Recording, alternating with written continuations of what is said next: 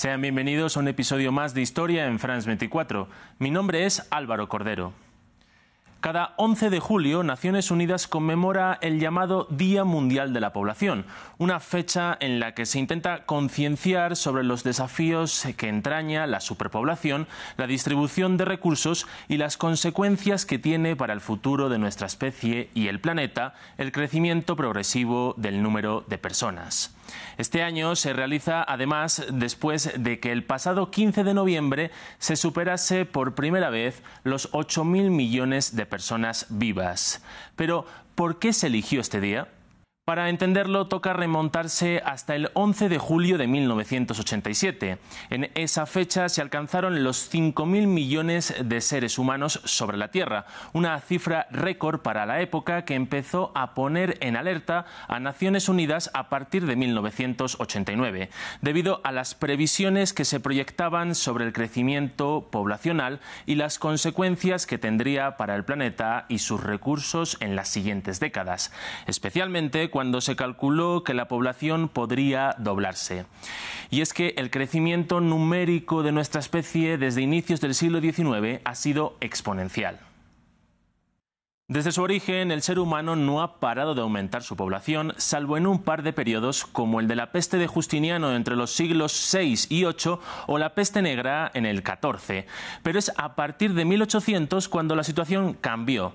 De hecho, en 1803 se alcanzaron por primera vez los 1.000 millones de personas y 125 años después, en 1928, ese número se dobló hasta los 2.000 millones. A partir de ahí, cada vez se tardaban menos años en aumentar en 1.000 millones la población humana, hasta que en el año 2022 se alcanzaron los 8.000 millones de seres humanos. Unos datos que las proyecciones mantienen al alza, ya que a partir del año 2050 se estima que habrá unos 9.700 millones de personas en el planeta y para finales del siglo se alcanzarán los 10.900 millones de personas. Las causas de este aumento a partir del siglo XIX son claras. Las mejoras en las condiciones de vida gracias a la Revolución Industrial, el avance de la ciencia, la agricultura masiva, el saneamiento de las aguas, el avance en las vacunas y el creciente número de personas que llegan a la edad reproductiva. Pero esta mejoría no se dio en todo el planeta a la vez. Los primeros en experimentarla fueron la mayoría de países europeos y Estados Unidos. Estos países fueron los primeros en tener un boom poblacional desde finales del siglo XIX hasta la mitad del XX. En las sociedades antiguas, las tasas de mortalidad y natalidad eran altas. Pero cuando hubo mejorías, las tasas de mortalidad se desplomaron y las de natalidad se mantuvieron elevadas. Esto es lo que llevó al nacimiento de la explosión demográfica. Esto se puede ver mejor en el siguiente gráfico. En el régimen demográfico antiguo se pueden ver las dos líneas, la de mortalidad y la de natalidad, en un plano elevado. Pero en el periodo de transición se observa un espacio que es el crecimiento poblacional explosivo y es gracias a esa bajada en la tasa de mortalidad. Después de esta fase de transición se puede apreciar cómo la tasa de natalidad también decae una vez se llega al régimen demográfico moderno.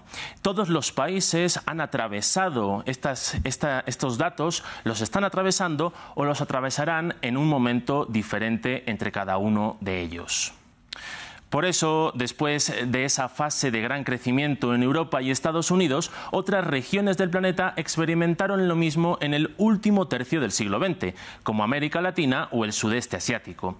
Y otras, como las que pertenecen al continente africano, recién están iniciando esta fase de crecimiento explosivo.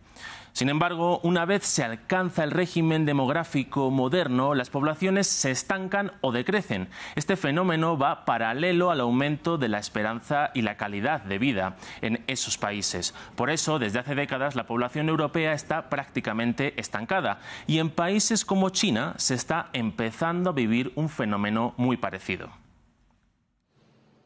Esto se ejemplifica en el siguiente mapa.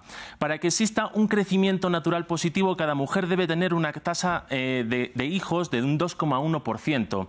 Eso quiere decir que se podrá realizar ese reemplazo generacional para que una nación siga creciendo en población. Como podemos ver, Europa registra tasas de fecundidad extremadamente bajas y ya desde hace bastante tiempo. Pero este mismo fenómeno ya se está empezando también a replicar en otras partes del planeta, como podemos observar en América o incluso en Asia.